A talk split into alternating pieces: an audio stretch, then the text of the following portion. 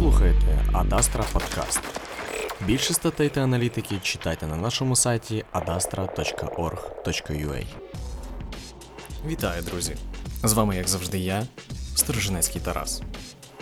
Сьогодні ми будемо розбирати одну із найцікавіших особливостей інтернету, а саме частина американського законодавства під назвою Section 230.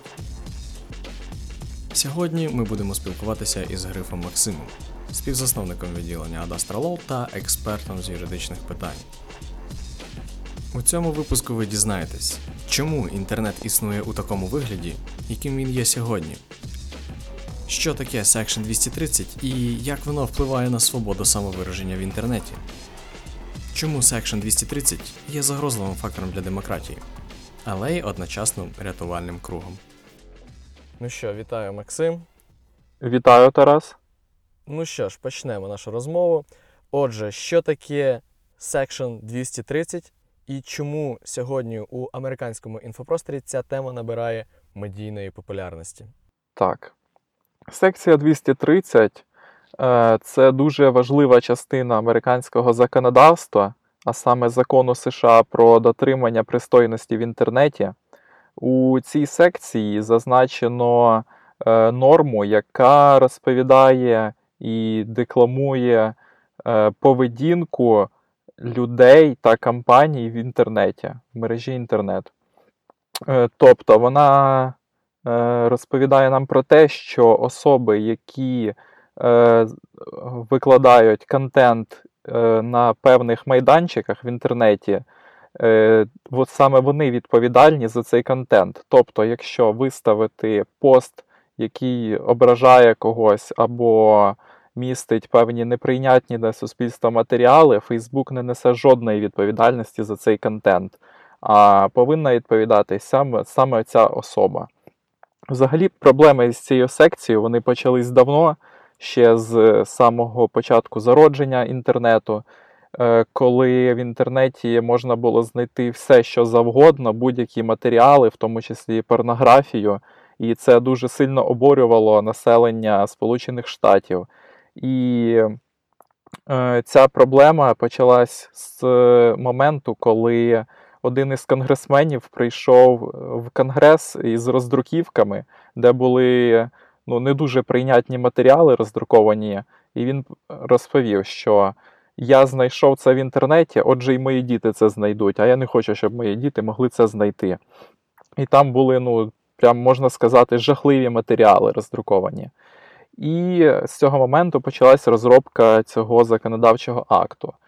Е, спочатку він розроблявся як жорстка міра е, для модерації всього, що повинно надходити в мережу інтернет, але потім його було змінено е, саме от на цю дефініцію, яка збереглась і до зараз з 90-х років.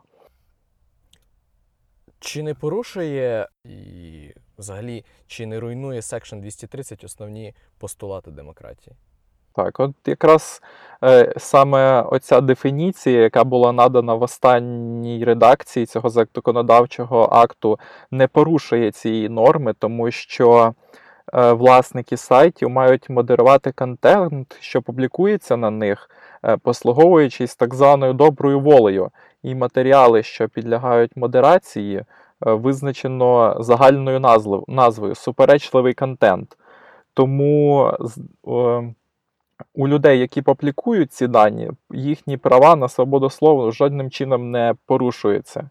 І саме власник цього сайту або порталу, або майданчику, він уже визначає, чи цей е, конкретний пост порушує чиїсь, можливо, права, або, можливо, він неприйнятний для якоїсь частини населення. І саме завдяки такій правильній редакції е, можна було досягнути непорушення цієї частини Конституції. Чому питання Section 230 підіймається саме сьогодні? Що саме Що саме стало цим каталізатором е, зміни Section 230? Так, ну насправді, якщо говорити про ці проблеми, вони були весь час із дня початку дії цього закону, ще з 90-х. Можна привести один із таких прикладів, коли е, після теракту було розміщено на сайті одному футболки, де були ну, дуже такі негарні вислови про цей теракт. І номер, за яким потрібно було контактувати, було вказано особу, яка відношення до цього жодного не мала. Ця особа отримувала погрози, вона боялась вийти з дому, але притягнути до відповідальності через саме оцю секцію 230 нікого не можна було. Ось так. І такі проблеми ну, можна знайти там кожен місяць з'являється якесь таке нове повідомлення про таку проблему. Але от саме через те, що Трамп він все ж таки президент Сполучених Штатів, це і справді стало такою відправною точкою і останньою каплею, можна так сказати, в чашу цих переговорів між демократами і республіканцями.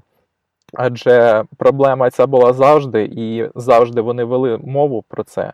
Але саме ось цей момент був уже останньою краплею. Чи зміна Section 230 зможе допомогти вирішити ось ці проблеми? Фейк ньюс, призиву до насильства, дитяча порнографія і так далі. Чи, чи не зруйнує вона цю тонку грань між демократією та суцільними обмеженнями? Так, насправді, ось ця дефініція, яка є зараз, вона можливо є ідеальним варіантом. І цей варіант висловлення е, цієї дефініції є. Він став, е, він дав можливість інтернету стати таким, яким ми знаємо його зараз. Е, Звісно, є певні недоліки, є певні хороші елементи, але він такий, який він є. І в принципі він всіх влаштовує. Якщо вже змінювати це законодавство, то воно може ну, кардинально змінити сприйняття е, мережі інтернет для всього населення. Тобто це можливі різні варіанти. Наприклад, можливо повністю видалення цієї норми з цього законодавчого акту, і це призведе до ну, суцільної безконтрольності. Можливий варіант, коли е, всі соціальні мережі будуть змушені модерувати кожен пост, який роз- розміщується на їхньому майданчику, і це призведе до того, що це і справді може стати певною частиною порушення певної поправки до Конституції Сполучених Штатів, і е, соціальні мережі перестануть бути таким острівцем свободи слова і перетворяться на звичайні засоби масової інформації, які можуть бути куплені, продані і так далі. Сьогодні вже згадувалася така, такий вислів, як а, добра воля. Тобто соціальні мережі та платформи будуть користуватися доброю волею. Як ми можемо розуміти насправді ось цю добру волю? Так, ось це поняття доброї волі. Ось, ось воно, на мою думку, насправді з юридичної точки зору, як юрист, я можу сказати, що воно ну, трошки дурнувате, можливо, хоч це і трохи некоректно. Але це ось саме ця дефініція дала змогу нам побачити інтернет і існування його такий довгий проміжок часу, і він і існування його в тому вигляді, який він є зараз. Тобто ти можеш вільно висловити свою думку в інтернеті, ти можеш знайти будь-яку інформацію, хоч інколи вона й неправдива. Але це дозволяє, е, якщо брати, до прикладу, останні новини про коронавірус, не вся інформація там була правдива, але не вся з цієї інформації була і неправдива, можливо, вона була не доведена. Але це дозволяло кожному лікарю, кожному науковцю висловити свою думку. І, на мою думку, ця саме свобода слова і добра воля це є невід'ємною частиною інтернету. Прогноз на майбутнє. Як вважаєш, Section 230 буде відмінена, чи все ж таки залишить в спокої, і Section 230 буде продовжувати працювати в тому ж контексті, як це було до цього? Е, На мою думку, ці зміни це дуже непередбачувана штука, тому що про зміни говорилось завжди, починаючи з 95-го року, коли вона була прийнята, і за цей весь проміжок часу ніяких змін не було прийнято. Звичайно, е- ці проблеми, які виникли із аккаунтами Дональда Трампа зі штурмом Капітолію, е, можуть стати тією відправною точкою для змін в цьому законодавстві. Але дуже важко знайти правильний підхід для формулювання цієї норми. Все так врегулювати, щоб це і не змінило кардинально мережу інтернет, і не порушувало нічиї права на свободу слова. І, звичайно, щоб це не перетворилось на звичайний журнал, щоб вся мережа інтернет не перетворилась просто на чийсь журнал, повністю відредагований. Тому, на мою думку, змін до цієї секції навряд чи ми будемо чекати ну, найближчим часом. Сподіваюсь, що вам, шановні слухачі, розмова сподобалась, і якщо так, підписуйтесь на подкаст канал та пишіть відгуки. Також не забувайте, що більше аналітики міжнародних відносин ви можете знайти на нашому сайті adastra.org.ua та телеграм-каналі. Посилання в описі подкасту. Всього найкраще.